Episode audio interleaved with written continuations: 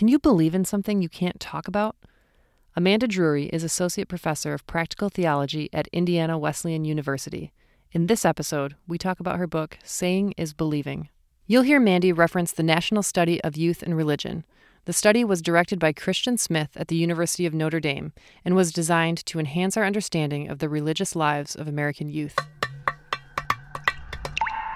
You're listening to The Distillery at Princeton Theological Seminary.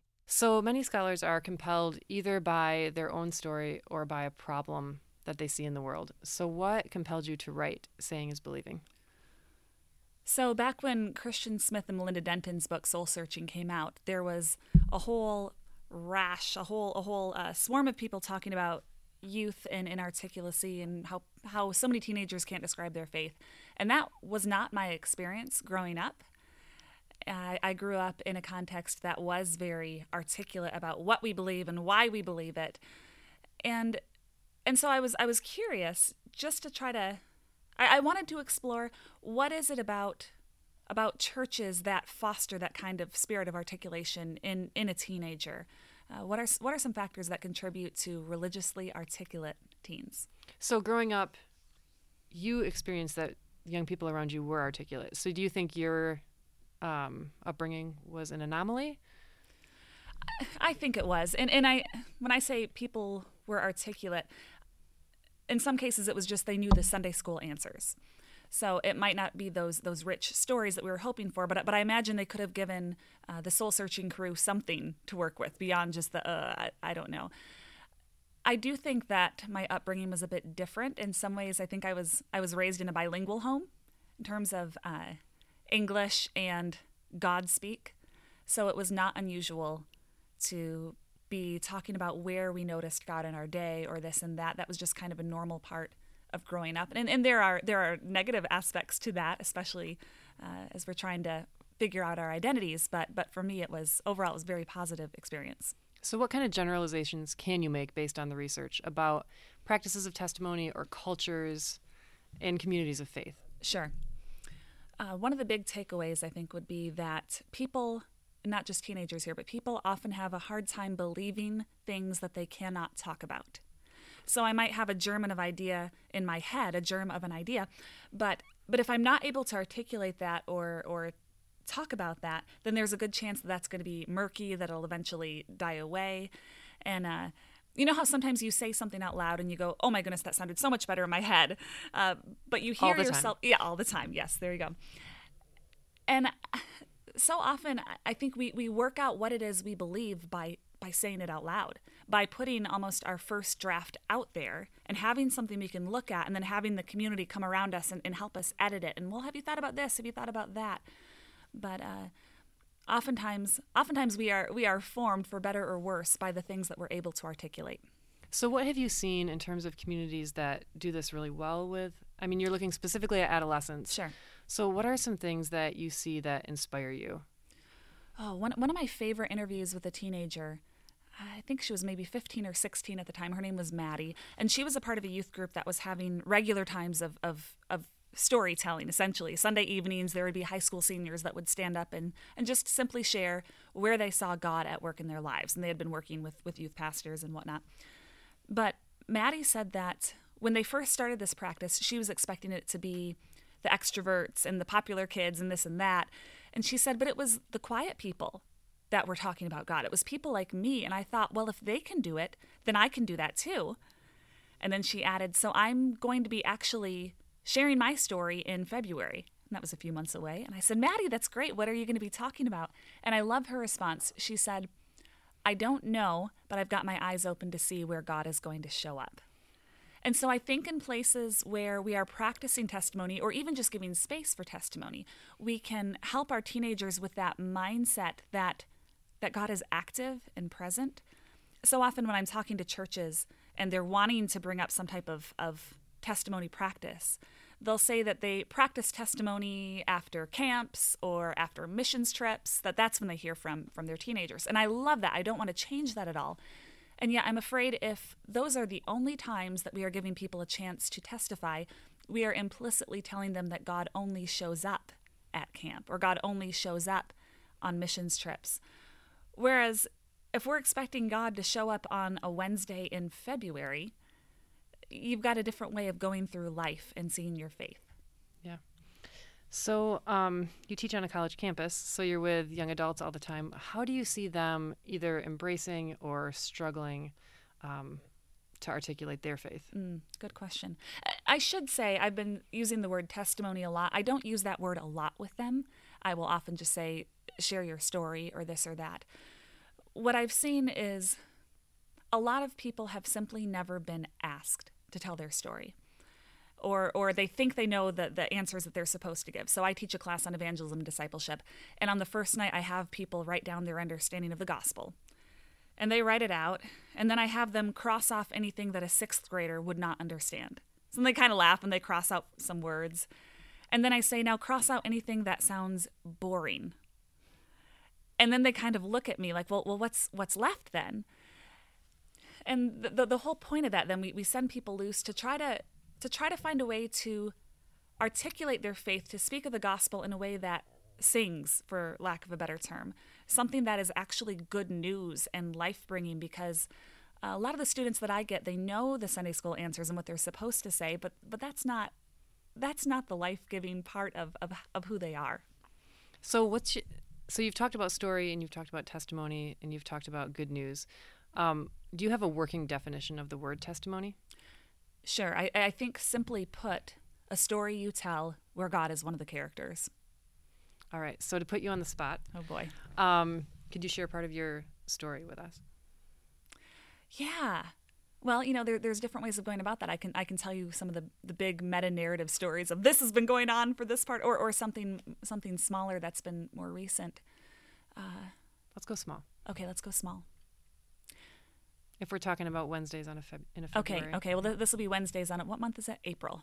April. Yeah, Wednesdays on in April. Okay, so my, my nine year old son is prone to ear infections, and, and they get they get really bad, and doctors have a hard time knowing knowing how to help him.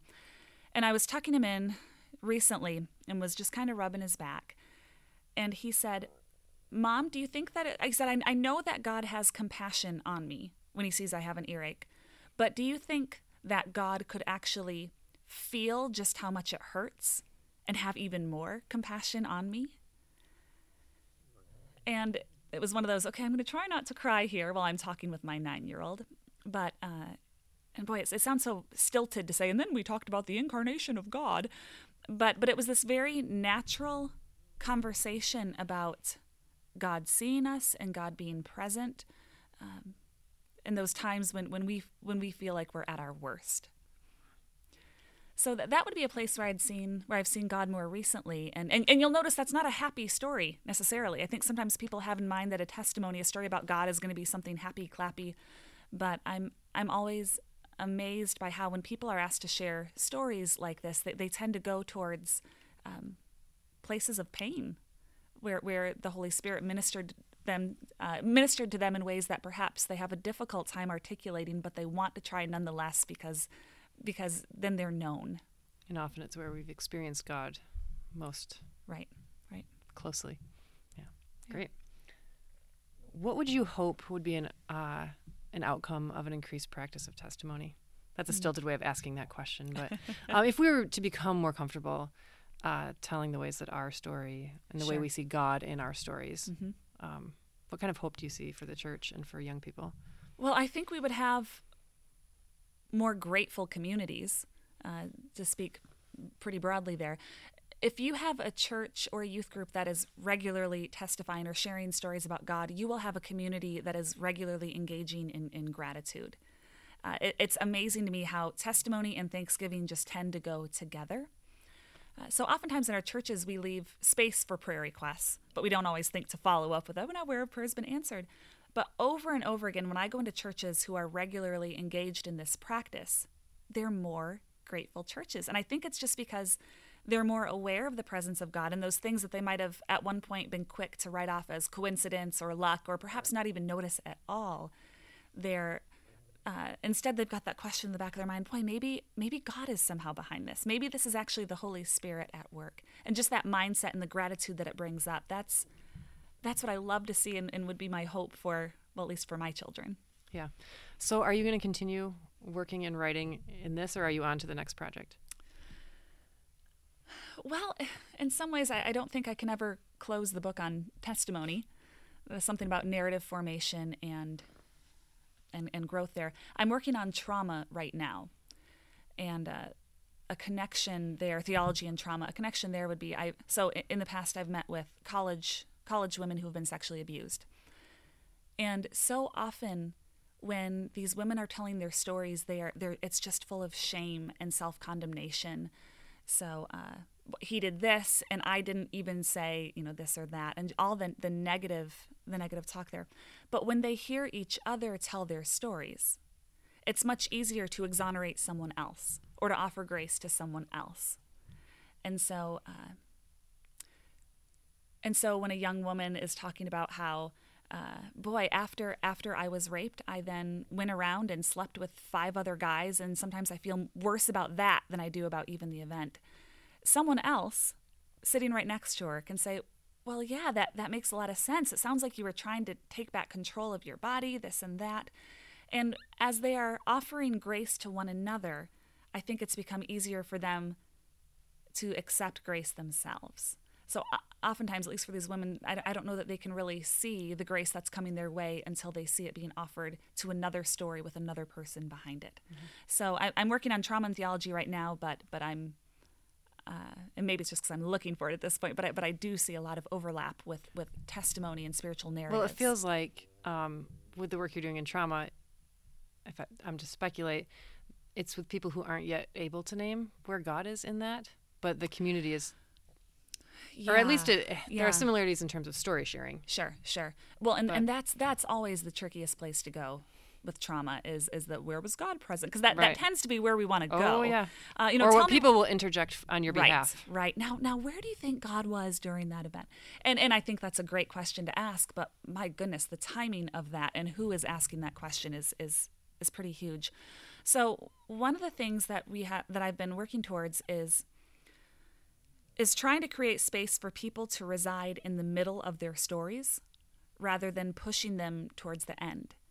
So, uh, the, the, the, story I shared last night, um, I, I was in, in a rough time. This is a few years ago and uh, was really struggling. And Kenda Dean actually called me up. She was aware of the circumstances and she asked, How are you doing? I said, Not well.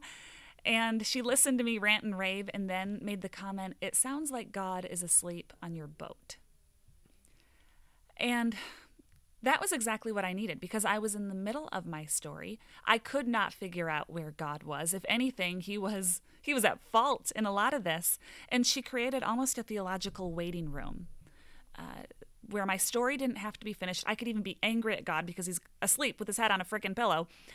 And uh, and that moment there was so helpful for me, and especially as I look at trauma, it, to try to create space for people to be in the middle of their stories with the hope that an end is coming, but you might not be there yet. And so I think of that even in my in my preaching too, because when when I do preach narratives, obviously they tend to have better endings, hopeful endings, but to still create space and acknowledge, hey, some of you might not be here yet. This is the day you are hoping for, but you're not there yet. Right. But this still belongs to you. You've been listening to The Distillery. Interviews are conducted by me, Sherry Osting. I'm Garrett Mostowski, and I'm in charge of production. And I'm Christy Holly, and I'm the creative designer. Like what you're hearing? Let us know by rating us on iTunes. The Distillery Podcast is part of The Thread, a production of Princeton Theological Seminary's Office of Continuing Education. You can find more episodes and other content at thethread.ptsem.edu. Thanks for listening.